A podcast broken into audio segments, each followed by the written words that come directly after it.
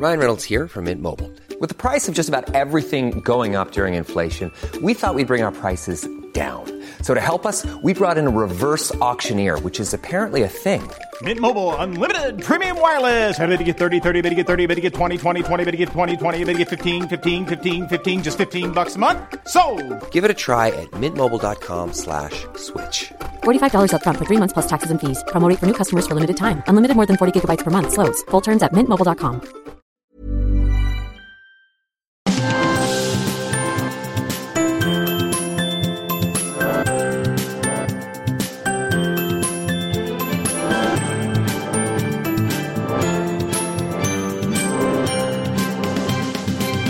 Hello, welcome to The Naked Scientists. I'm Chris Smith. This week it is the Cambridge Science Festival, and in recognition we've been along to explore some of the scientific experiments and demonstrations that have been laid on, and we're devoting this week's programme to answering your science questions, including we'll find out why yawning is or isn't contagious, also how old is the oldest tree on Earth? It might surprise you. And does the D N A in food survive the journey through the digestive tract? Well, that's food for thought indeed, isn't it? Plus, how the number of takeaways that you pass on the way to work affects your chances of putting on weight. A new Cambridge study has the answer. The Naked Scientists podcast is powered by u k fast dot co dot u k.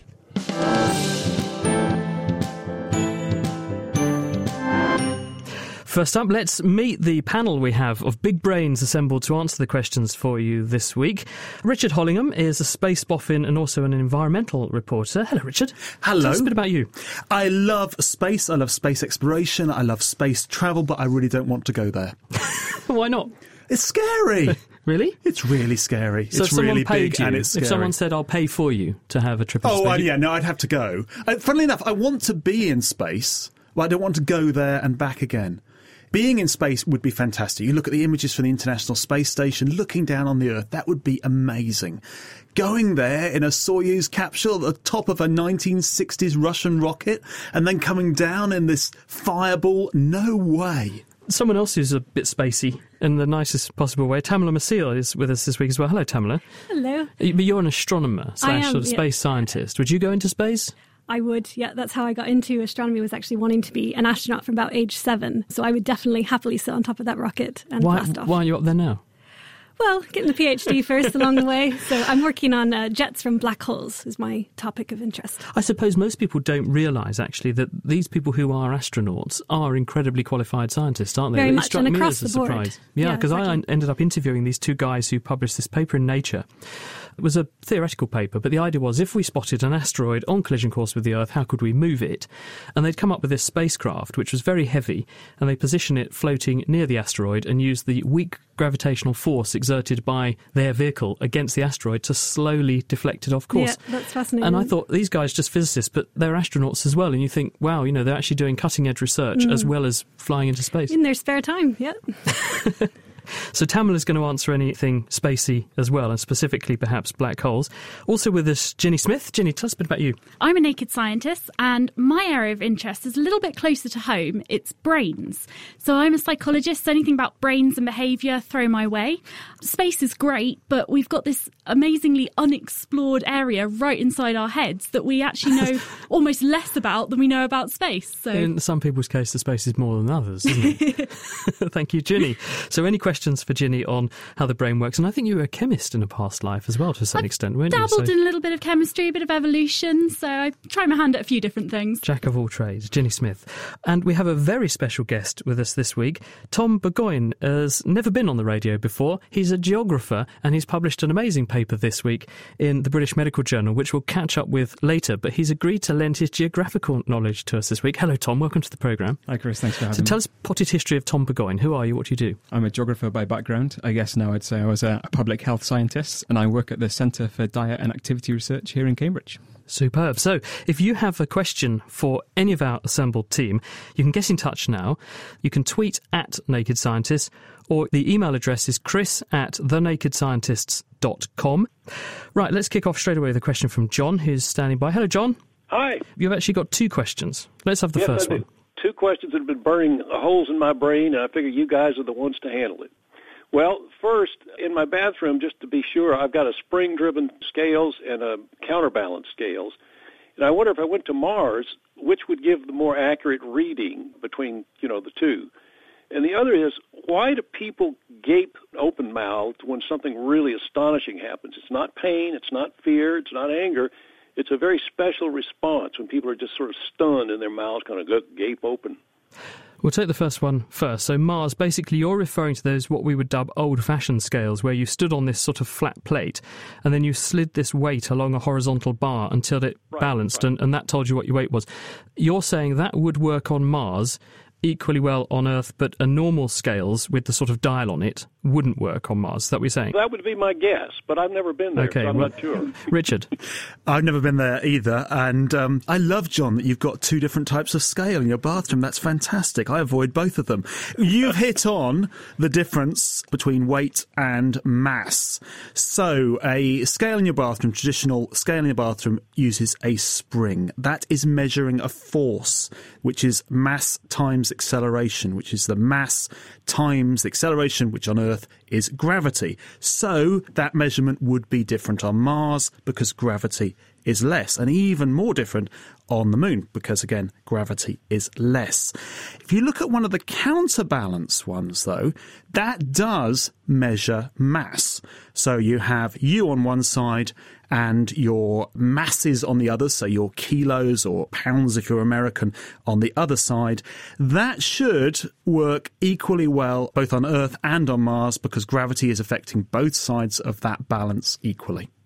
There you right. go, John. So, so bottom line is, because it's a counterbalance system, regardless of what the gravity field is, it's going to attract both sets of mass by the same amount, and therefore it doesn't matter whether the gravity is high or low, it will pull you down as hard as it's pulling the mass that's balancing you down, so it should still work. When we send an astronaut to Mars, he's got to take a counterbalance weight with him to keep his weight under control.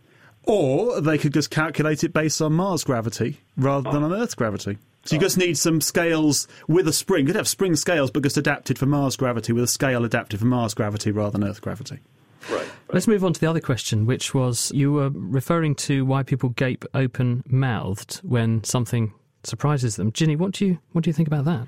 So emotions are a really interesting thing. And if you think about them evolutionarily, the point of emotions and the point of the facial expressions we make when we're expressing emotions is to communicate with other people. So there's been some interesting research that goes back as far as Darwin and more recently Paul Ekman, who actually looked at people around the world and how they express different emotions.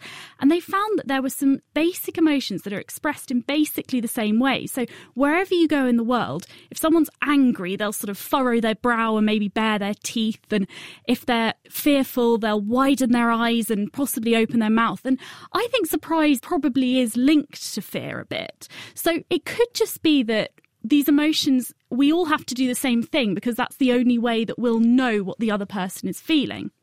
Another idea for why exactly surprise is an open mouth could be that it is sort of a subset of fear. And when you're fearful, what your body does is it tries to prepare to deal with the thing that's frightening you. So it prepares to either run away or fight, the flight or fight response. And in doing that, one of the things that it needs is more oxygen, because it needs to prepare your muscles to either fight or to run away. So opening your mouth and sort of taking a big breath is going to get lots of oxygen into your blood and might help deal with that. And widening your eyes hopefully gets more light in so you can see better. So it could be all related to that sort of thing. Lots of people will be agape at the standard of the answers being provided here on The Naked Scientist this week. Uh, John, I hope that susses things out for you. Yes, very nice. Thank you. Just just the quality I expected from this crowd. Fantastic. Thanks for joining us. Lovely question here from uh, Alexander Hartley, who says, does the D N A of food survive transit through the human digestive system? This is very interesting because originally people thought the answer to this was no. But then about four years ago, there was a lovely paper published in the journal Nature where scientists had been taking samples of seawater. They had studied the D N A of the seawater samples, and they had found this combination of genes which broke down a certain set of sugars in uh, what we know is seaweed. and they thought this was brand new. No one had discovered this before. So they had a look in this database of genes, which is all over the world, and they were rather annoyed to see that someone had published a very similar D N A sequence previously, and they thought, oh, who's done that? That's annoying.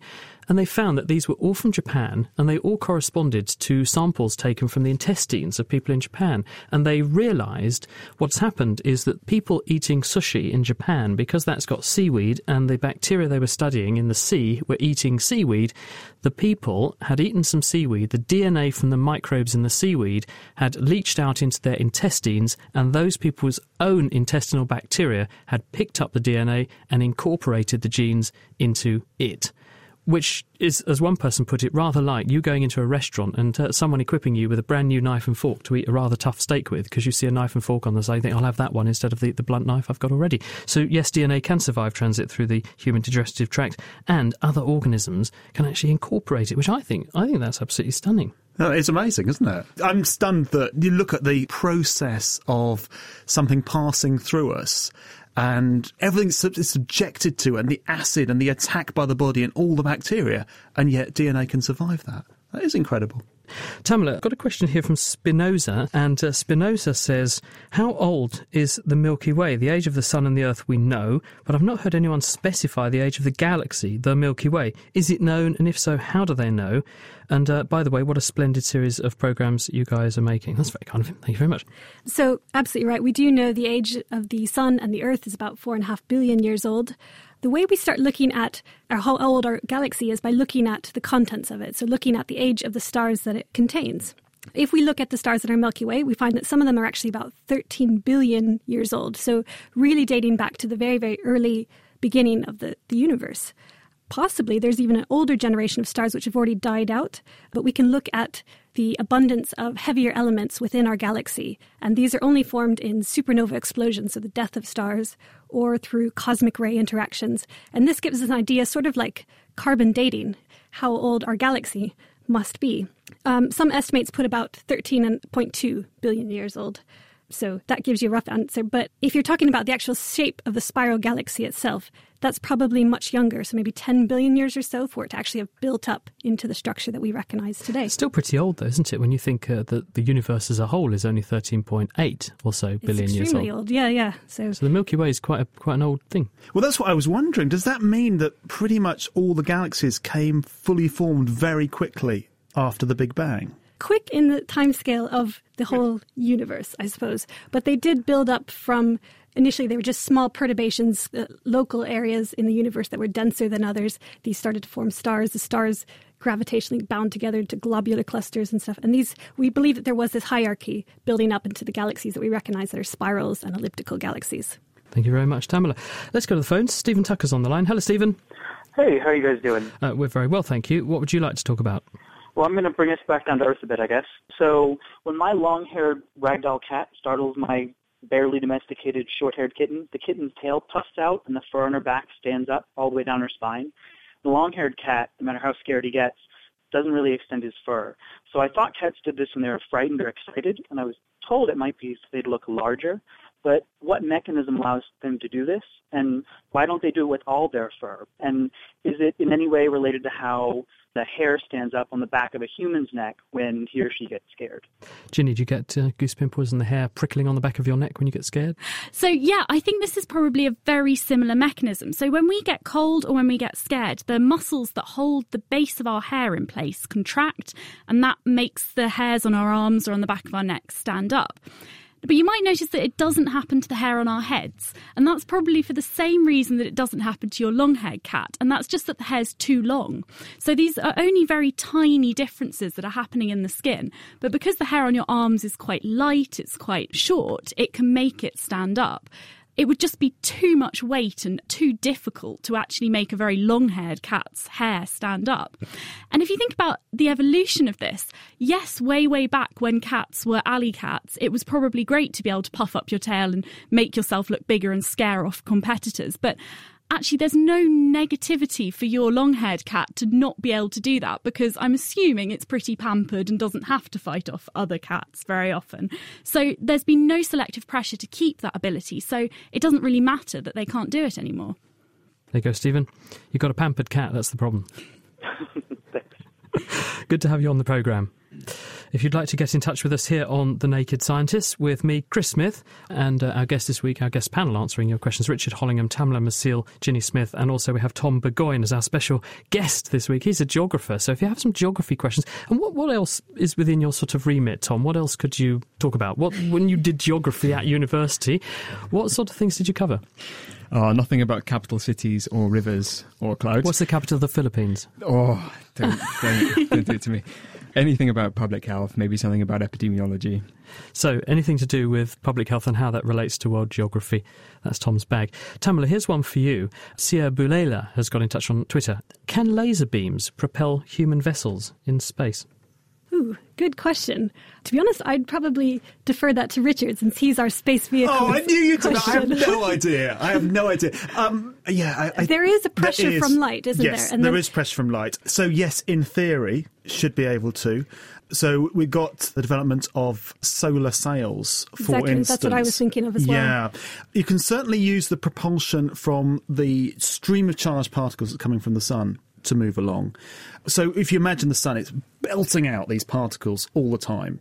So if you can use those, you can actually use that to push you along. Um, but it's the radiation as well. It's actually photons is. providing a pressure. Yeah. And when you, when you look at pictures of stellar nurseries, we have lots of really bright young stars. You see these clouds that have been hollowed out because of that radiation pressure just pushing the matter away. So definitely photons do provide a pressure. In terms of lasers, that's a different question. So it ought can, can to work, really, isn't it? Oh, you know, do you? No, yeah. no, I, I know I know something that, that knows me to show off very slightly, yes. which is there's this lovely thing called the YORP effect, Y O R P, which is the Yarkovsky-O'Keefe-Radziejewski-Paddock effect, which is probably why it's called YORP.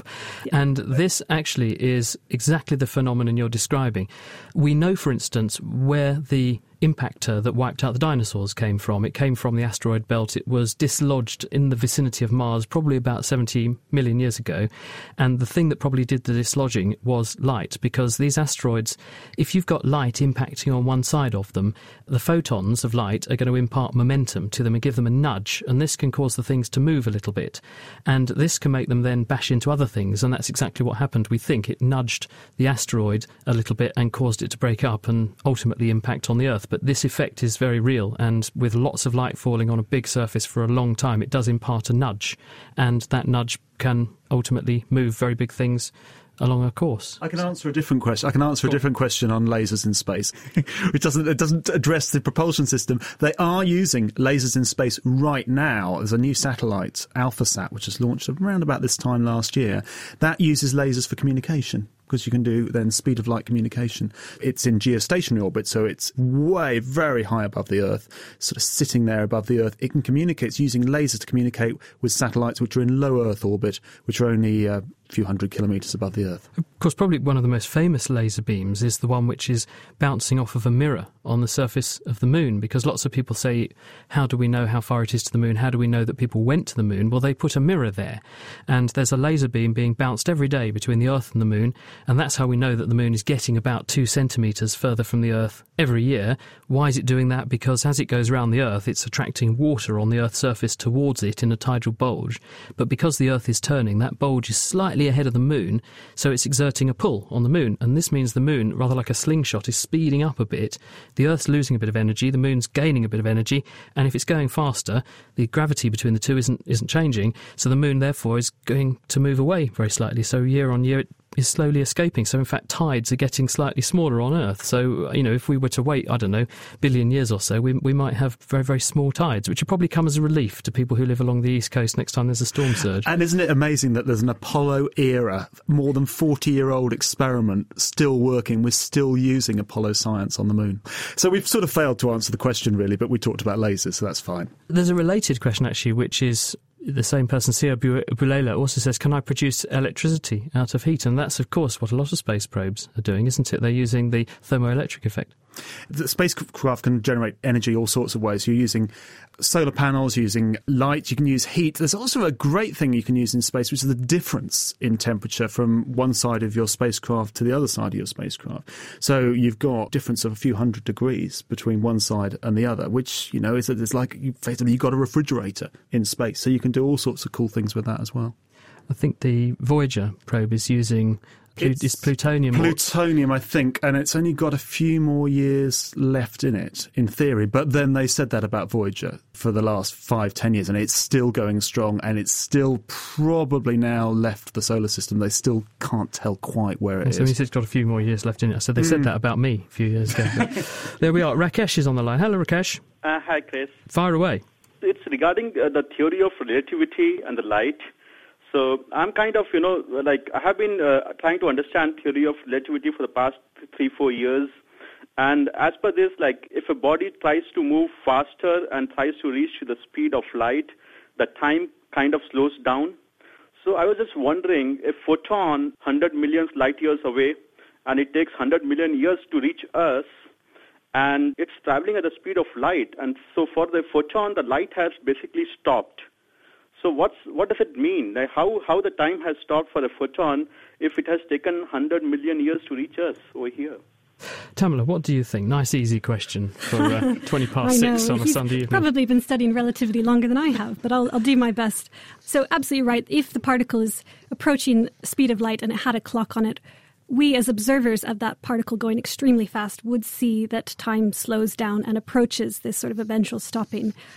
It is impossible to imagine the frame of reference at the speed of light. Special relativity doesn't really deal with that. It takes the speed of light as a constant, and that's regardless of what speed you're going at. So even if you're ninety-nine percent the speed of light, you're still measuring c as c. So in that sense, it is difficult to answer, like, what what kind of time is the photon experiencing? But just to say that if you were a particle moving at ninety-nine percent the speed of light, in your own frame of reference, time is moving normally. You have a much faster ticking clock compared to the observer that sees that time is nearly slowed down. And actually, you've probably heard of this, but we've experimentally confirmed time dilation here on Earth. There was an experiment back in the seventies that put these atomic clocks on commercial aircraft and had them fly around the Earth, both in the eastward direction and the westward direction, and were able to compare, once they got back on Earth, with sort of naval observatory clocks. And actually there was this difference because they were moving faster than the Earth's rotation at some point. The Great Pyramids also distort time, don't they? Because they're very massive, and so they bend space-time. Yeah, so time time travels at a different rate. Exactly. Yes, yeah. which is which again that blo- that really does blow my mind. Well, the whole concept of you go near something very massive, and uh, and time changes. So you go to Egypt, sit next to a pyramid, and actually time mm. is distorted. So maybe the Egyptians were onto something when they said that they were going to try and make their, their pharaohs immortal, because relative exactly. to the rest of them, so they well, are I they mean, are aging more slowly. To extend this even further, if you if you go to a black hole and kind of start falling into a black hole, your observer is seeing that time has nearly stopped for you as you fall towards it, because you've warped that time so much. So yeah, lots of interesting things going on. Tamela, thank you very much. You're listening to The Naked Scientist with me, Chris Smith, also with Richard Hollingham, Tamela Maciel, Ginny Smith and Tom Burgoyne, who we're going to be talking to in just a second. If you'd like to get in touch with us here on the programme to ask a question, chris at thenakedscientist dot com, or you can tweet at Naked Scientists. Let's catch up on a couple of news stories first, though. So, Ginny, you've been looking this week at yawning and why it is or isn't, in some cases, contagious. Yes, exactly. So we all know what yawning is, but there are actually two forms. There's the form that you do when you're tired or you're bored, and then there's the other form, which is contagious yawning, which is what happens when you see someone else yawn or even just hear people talking about yawning. I predict that by the end of this news story, at least one person in this studio will have yawned. And this is really interesting because actually humans aren't the only ones who do it. Chimps do it as well. And even dogs can catch their owner's yawn. But no one really knows why it happens. And it had been thought that it related to empathy. So you're you're trying to empathise with someone, understand what they're feeling, so you're sort of mirroring them. But this new study from a group from Duke University in North Carolina actually studied over three hundred people. So it was quite a big sample size. And they found that actually empathy didn't relate to how likely you were to yawn after watching a three-minute video of people yawning. They tested people twice. They got them to watch this video, and some of them they tested in the lab, and then some of them at home, and some of them it was the lab twice, and lots of different combinations. And what they did find, which is really interesting, is that it was a very stable trait, how likely you were to yawn. So if you yawned the first time you watched it, you're likely to yawn the second time. And they were trying to work out what other sort of personality traits or factors might affect your likelihood of yawning. So were there some people that were really yawn resistant then? Yes. So we was... need them as listeners, don't we? Well, no, because I'm assuming you're not talking about contagious yawning. You're worried about people yawning through being bored. And it doesn't apply? No, this is just contagious yawning. But yeah, they found some people just don't yawn at all. Some people are really resistant to it. And actually, they asked those people whether they were just suppressing it. And they said no. They said they didn't feel like doing it. I'm a contagious yawner. Even when just reading this paper, I was yawning a lot. Um, I'm, I'm kind of suppressing one now, in fact. So they were looking for different factors that might explain why some people yawn and why others don't. And they found that age was important. So older people are actually less likely to have contagious yawns. But that only explained eight percent of the variation. That wasn't because they were asleep already? No, it wasn't right, that. Just checking. Um, but yeah, eight percent, which is a tiny amount of this variation. And once that had been taken into account, empathy and other things like the time of day they were watching the video, the people's intelligence, none of that seemed to have an effect. So the group are now wondering whether there's a genetic link, because if it is such a stable trait that some people are yawners and some people aren't, it may be that that's something to do with genetics. And this all might sound quite frivolous, but actually we know that people who have conditions like schizophrenia and autism don't experience contagious yawning as much. So if we can understand a bit about why some people do and why some people don't, that might shed some light on those kind of conditions. Ginny, thanks very much. Uh, let's go to a question here from Ed Wilson, who says, how many genes does it take to produce a unique fingerprint, a genetic fingerprint for each individual? The answer is, Ed, it actually takes none, because the way in which they made, and this is Alec Jeffries, who got a, a medal actually for the discovery of the concept of genetic fingerprinting back in the late nineteen eighties. The way this works is that you use a part of your genetic code called V N T Rs, variable number tandem repeats. There are some parts of your genetic code that don't code directly for a protein which you could detect in your cells. That's what genes normally do. So you've got other bits of your D N A that don't code for things like that. And because they don't code for things, if changes happen to them, it doesn't matter to how the cell works. And so certain bits of genetic sequence in those particular regions can be copied many, many times. And it doesn't matter because it doesn't affect how the cell works. So one person might have fifteen copies and another person might have five hundred. And if you cut the D N A up with molecular pairs of scissors called restriction enzymes, and they cut in various places in amongst these so-called variable number tandem repeats, you will get chunks of D N A of different sizes for every single person. And that's how a genetic fingerprint works. We're not necessarily sequencing genes, although we can these days. Actually, those genetic fingerprints were based on random amplifications or copies of bits of D N A that don't actually necessarily do anything.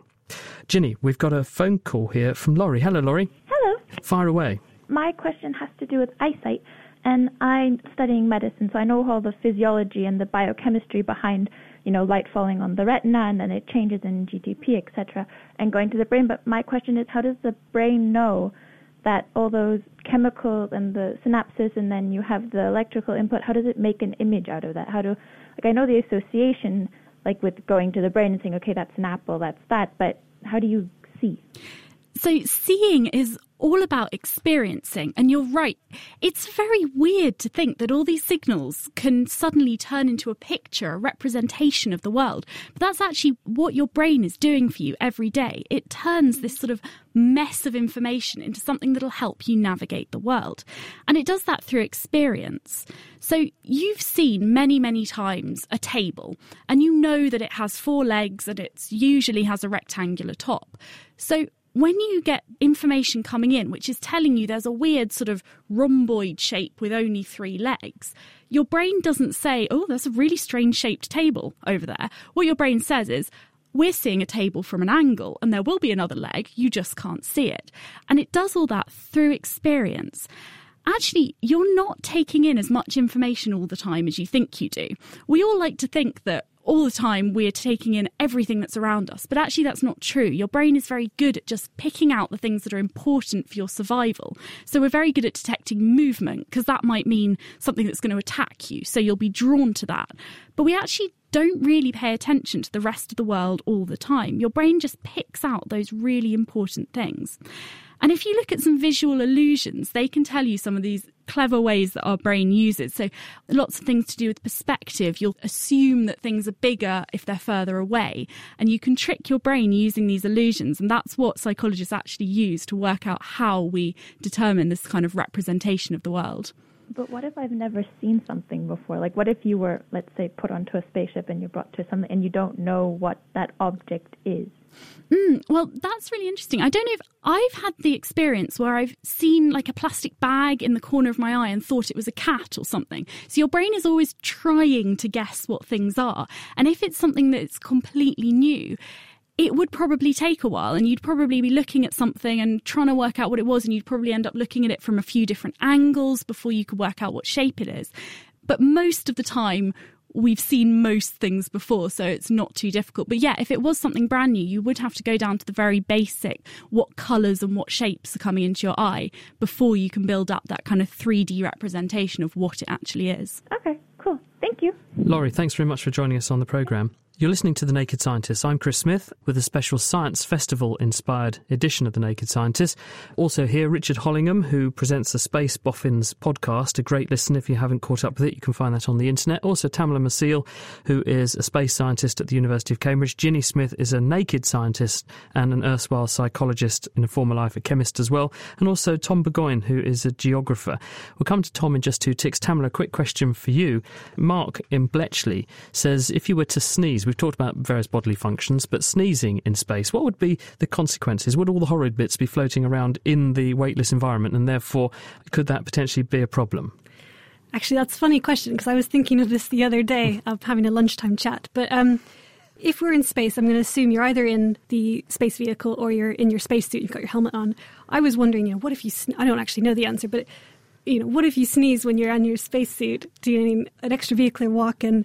It suddenly, you know, gets on all of your, your space shield. Maybe you need windscreen wipers or something. Uh, Richard looks like he knows what might happen. Well, that could be but, bad. Well, I was, I could tell you, I, I'm not, sneezing is very similar. I was talking to, actually, Chris Hadfield, the Canadian astronaut, about sweat in space. Mm. And he writes about this in his book. So you're on the treadmill in the International Space Station.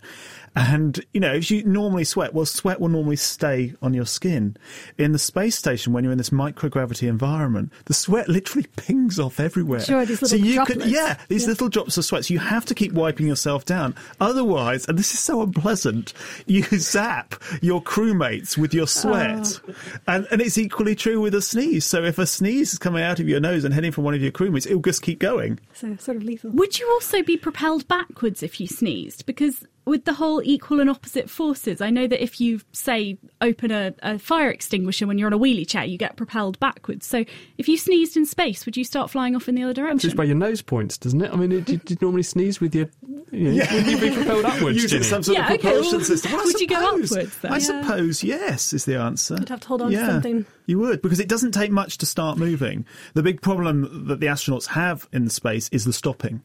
So if they're moving heavy weights around the space station, for instance, they can pick up heavy weights, no problem at all, and they can start moving with it, and then they realise, oh no, the bulkhead's coming up, how do I stop, how do I stop? That could get embarrassing. Uh, you're listening to The Naked Scientists. If you'd like to get in touch with your questions, you can also tweet at Naked Scientists, or you can email Chris at the naked scientist dot com. Now, it is the Cambridge Science Festival happening at the moment, and one of the really big highlights, certainly for me in the past, and, and certainly this year no less, of the Science Festival is Science on Saturday. And the University of Cambridge throws open its doors, and there are some wonderful students who lay on all kinds of demonstrations for the general public, including young and earned up-and-coming scientists of tomorrow. And Harriet Johnson went along to see some of the demonstrations that were laid on yesterday. I'm at the Science Festival in Cambridge, where there's loads of scientific experiments being demonstrated by the students of Cambridge University. First, we're with Isabel. What we have here is a solution of sodium acetate, which we've dissolved in water, and we allowed it to cool down. What we're now going to do is we're going to add a sea, some of this crystal that's already preformed. So at the minute, the liquid is crystal clear, and then, oh, what's happened? Can you see that? It's like frozen. It does look frozen. The whole cup has turned into a hard cloudiness, hasn't it? Yeah. Give that a feel. What does it feel like? Hot. Yeah. So here we had to heat it up to dissolve the solid in the first place into liquid. And now when it's forming a solid from the solution, the heat energy is released. It's amazing, isn't it? Okay, my name's Ivan, and this experiment is glow sticks. Have you used glow sticks before? Yeah, you like break them and they glow. Yeah, so I have one here. Have you seen Why do you have to break them? Because there's chemicals inside and they get released when you break it. Yeah, so if you break this one, so that's quite bright. How do you think we can stop it from glowing, apart from like waiting a really, really long time? You could like freeze the chemicals or something again. That's true. We've actually got a bowl of ice here. So if you put one end in, you see the difference between the two. The one that's not in the ice is glowing more brightly than the one that's what was in the ice. So how do you think we can make this one glow as brightly as this one again? You could warm it up with your hands. Yeah, so you try that now. It glows again. Yeah. It glows again. Hi, I'm Adam. If we drop a paperclip down onto the water, as long as we don't drop it from too high, instead of sinking like we'd expect, the paperclip will actually float on the surface. Try and look at it so the light is reflecting on the surface, and you can see there's a big sort of dent in the water. That's because the paperclip is pushing down onto the surface, and the surface is pushing back and actually holding the paperclip up. And that's all due to something called surface tension. It's like an elastic band. It stretches itself as much as it can, because water really hates touching air. It only wants to touch other bits of water. And that surface is so strong and so tight that it can actually hold up a paperclip. Wow, that's amazing. Now, does your mum ever make you do the washing up? Ah, oh, you're very lucky. But the thing I can actually do for fun, amazingly, when doing washing up, is I can take this detergent. Inside it, it's got all these little molecules with a head and a tail. And the head really loves water, and the tail really hates it. And when I put the detergent in the water, all the water loves and sticks to the heads and moves away from the tails, and it makes the water much happier to be near the air and be a surface. So what do you think will happen when I put the detergent near the paperclip? It will sink. Let's see. Oh. The paperclip is shot across, right across the surface like of the water. That. And then if I do a little bit more, it'll oh, sink straight away. That was good. So you were bang on when you said it would sink. But why do you think it moved? Because when it touched it, the bubble went and hit the paperclip, so it moved across. Ah, it hasn't actually done that. It's actually because, if I go back to this rubber band, when the water's on the surface, it's stretched in all directions like that. And if you imagine, something that's in the middle is being pulled equally in all directions. When I add the detergent, it breaks the surface tension in one spot, like there. You see that when I broke the surface tension, the elastic band pinged forward. That's because when the surface tension there is really low, the paperclip is being pulled in every direction except that one. So the paperclip gets dragged along really quickly. Harriet Johnson, who was at the Cambridge Science Festival, which is happening all of this week. And you can find out more on the web if you just Google Cambridge Science Festival. You're listening to The Naked Scientists. I'm Chris Smith, and in the studio, Richard Hollingham, Tamela Maciel and Ginny Smith, and also Tom Burgoyne. Now, Tom is a geographer, and he published a paper this week. I've got a copy of it here in the British Medical Journal. This paper is titled Associations Between Exposure to Takeaway Food Outlets, Takeaway Food Consumption and Body Weight in Cambridgeshire. So, Tom, what was the reason for it? Yeah, well, we know that levels of obesity in the U K are a major problem, but that obesity itself is kind of complex and multifaceted. And what we really wanted to do is explore the neighbourhood environment contribution to obesity and unhealthy diets. Really, I mean, you might say to me, isn't it obvious that neighbourhoods matter for health and the neighbourhoods matter for what we eat? And what I'd say really is that up until now we haven't had the opportunity to answer that question scientifically and to really try and find a scientific answer. So people had some idea that there must be an association between retail outlets selling fast food and people potentially gaining a bit more weight, but there was no objective data on it. There was no objective data, exactly. It seems like common sense, but when you think of the implications for something like this, where we're talking about modifying neighbourhoods potentially to make them more healthy, to help people make healthier choices, we really need those to be evidence-based decisions. Some rock-solid data to mm-hmm. go on. So how did you do this? Well, basically, we took data for five thousand five hundred individuals in Cambridgeshire, and we counted the number of takeaway food outlets around where they lived, around where they worked, and around their journeys from home to work. So we had kind of a measure of overall exposure to takeaway food outlets. And then we also knew how much these people weighed. We knew their body mass index, and we knew how much takeaway food they consumed. So we kind of put those two things together, tried to see to what extent their exposure would explain those two outcomes. What did you find?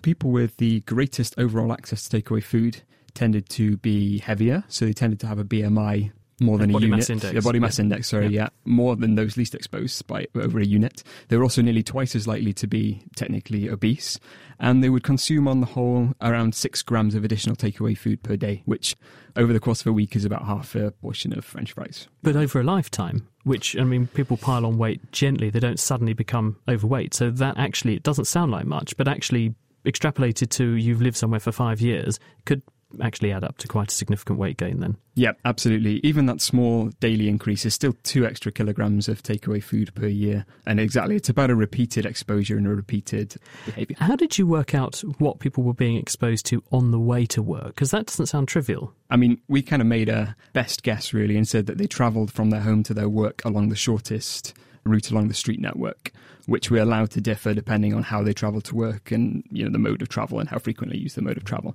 It was a, an educated guess. And that tells you the route they took. What about the, the number of retail outlets that they would have seen then along uh, that route? Yeah. So we uh, we kind of drew a, a buffer around that route and counted the number of food outlets. And we, we allowed that buffer, if you like, to vary depending on how they travel. So if they travelled by car, we said they had greater exposure along that route because they're presumably travelling faster than uh, if they're walking. If they're hungry, they might be going really fast.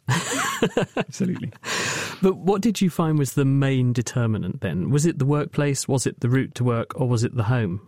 Yeah, so we looked at overall exposure, but yeah, we looked at domain-specific exposure as well.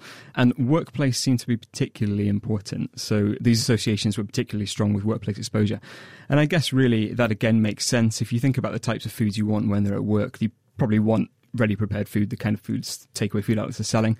And also you've probably got a limited amount of time to take for lunch. So more proximal food outlets might be more important in that sense. Does it not also just reflect where people spend the most time? So if those workers became unemployed, would the home environment become a stronger determinant compared with the workplace? Uh, we were looking at home and work, particularly because people spend a lot of a, a time in those two neighbourhoods. The characteristics of the sample we used actually meant that we didn't really have that many unemployed people, so we weren't able to look at that modification and look at unemployed people in particular to see about that neighbourhood influence, the home neighbourhood. That's something that we'd like to do, but something we couldn't do on this occasion.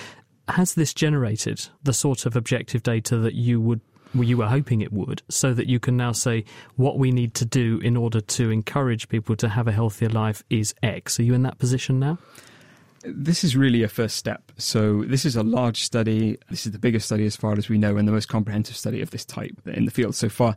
But really, it's a hint of this association and, and a call to do more research.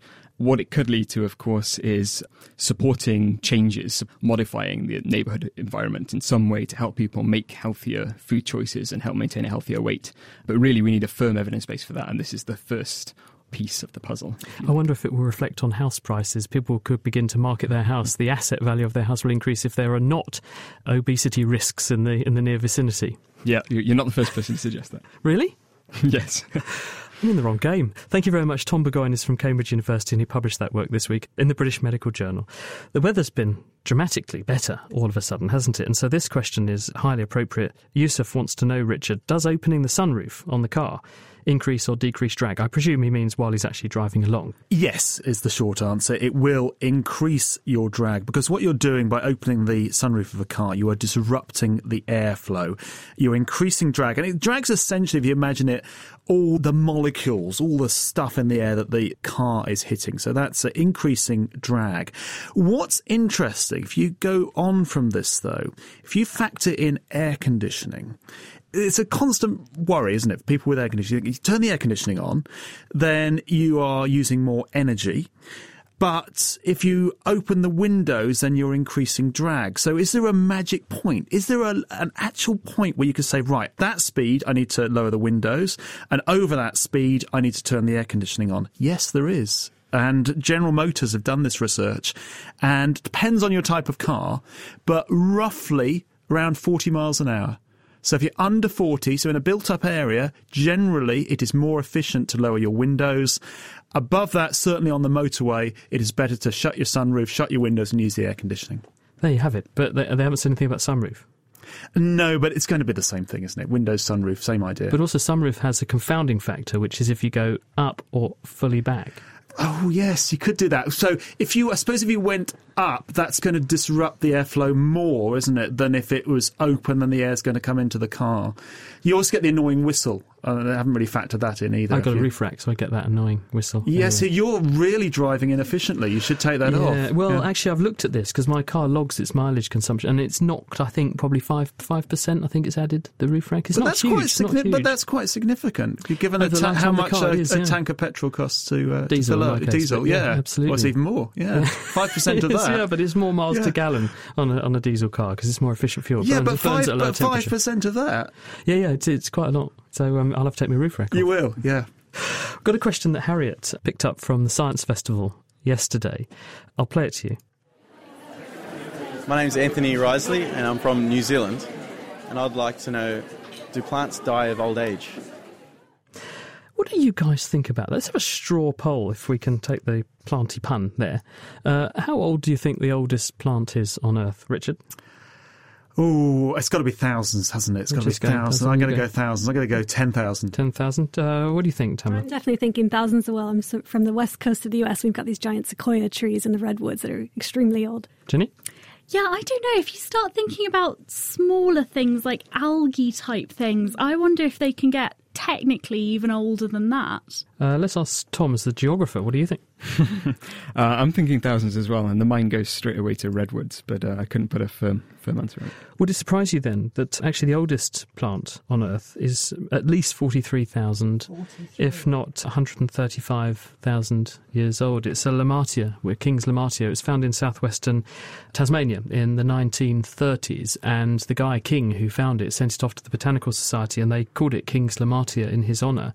And it's subsequently been examined in more detail. This plant is clearly cannot reproduce because it's got three copies of its genetic material in its cells, which means it's genetically incapable of producing any seeds. So the plant can only grow by effectively cloning itself. In other words, a bit of the plant digs into the ground and puts down some roots and makes another side spin-off plant. So the tissue is slowly growing and growing and growing from the same stock that's been there for all that time. How do they know how old it is?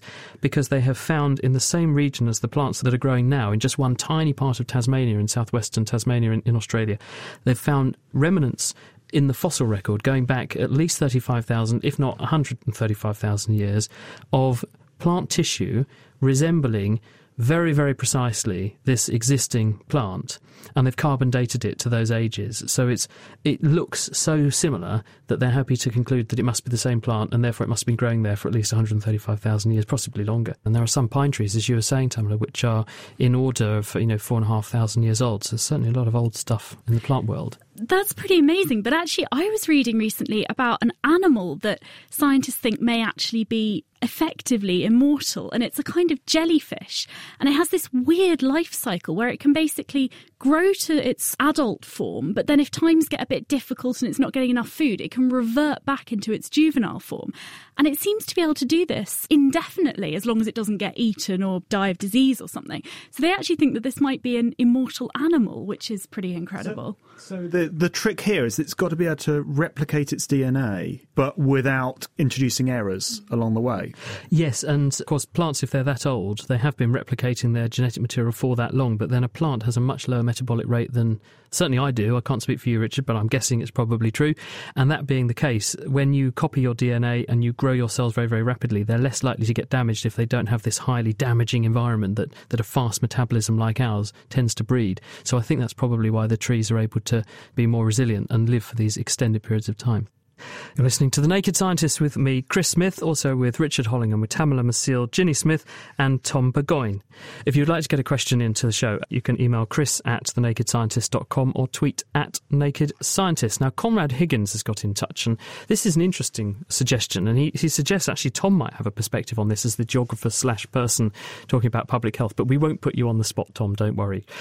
Conrad says, "Hi Naked Scientists, I've often wondered whether it would be possible to eliminate the common cold by stockpiling food and water in every household and then everyone spending a week or ten days or so in their home with only essential workers allowed out and those equipped with masks to prevent spread or infection. Given the number of lost days per person per year from colds, wouldn't this be an economically good thing, or would we just get reinfected from animals and stuff in a few years like pigs and birds with the flu? So who's in favour of every time we experience a cold, we just isolate ourselves in the middle of nowhere until we get better?" What do you think, Richard? Well, it does drive me mad when you're in work and someone comes in with a streaming cold and then infects everyone else. So, yeah, I, I'm I'm in favour. I don't think it would work because you've got cold viruses just everywhere. You'd have to disinfect the world. Tamela? I mean, I, I don't know the, the lifetime of the virus, but presumably they can outlast being outside of the human body for a while. But um, I completely agree. You can usually trace it back to a particular person that sneezed two weeks ago and then everyone got the cold afterwards. So it is quite annoying. Yeah, I knew people at work like that. I mean, it's based on sort of sound mathematical principles, though, isn't it? Because when I was in South Africa, I was talking to a gentleman there who runs an antenatal clinic for people who are in the poorer end of society. And South Africa is an unusual country because it has a big problem with H I V, but it also has a lot of money and therefore can spend that money on drugs for H I V. So you tend to have a very high number of people in the population who have H I V who are treated.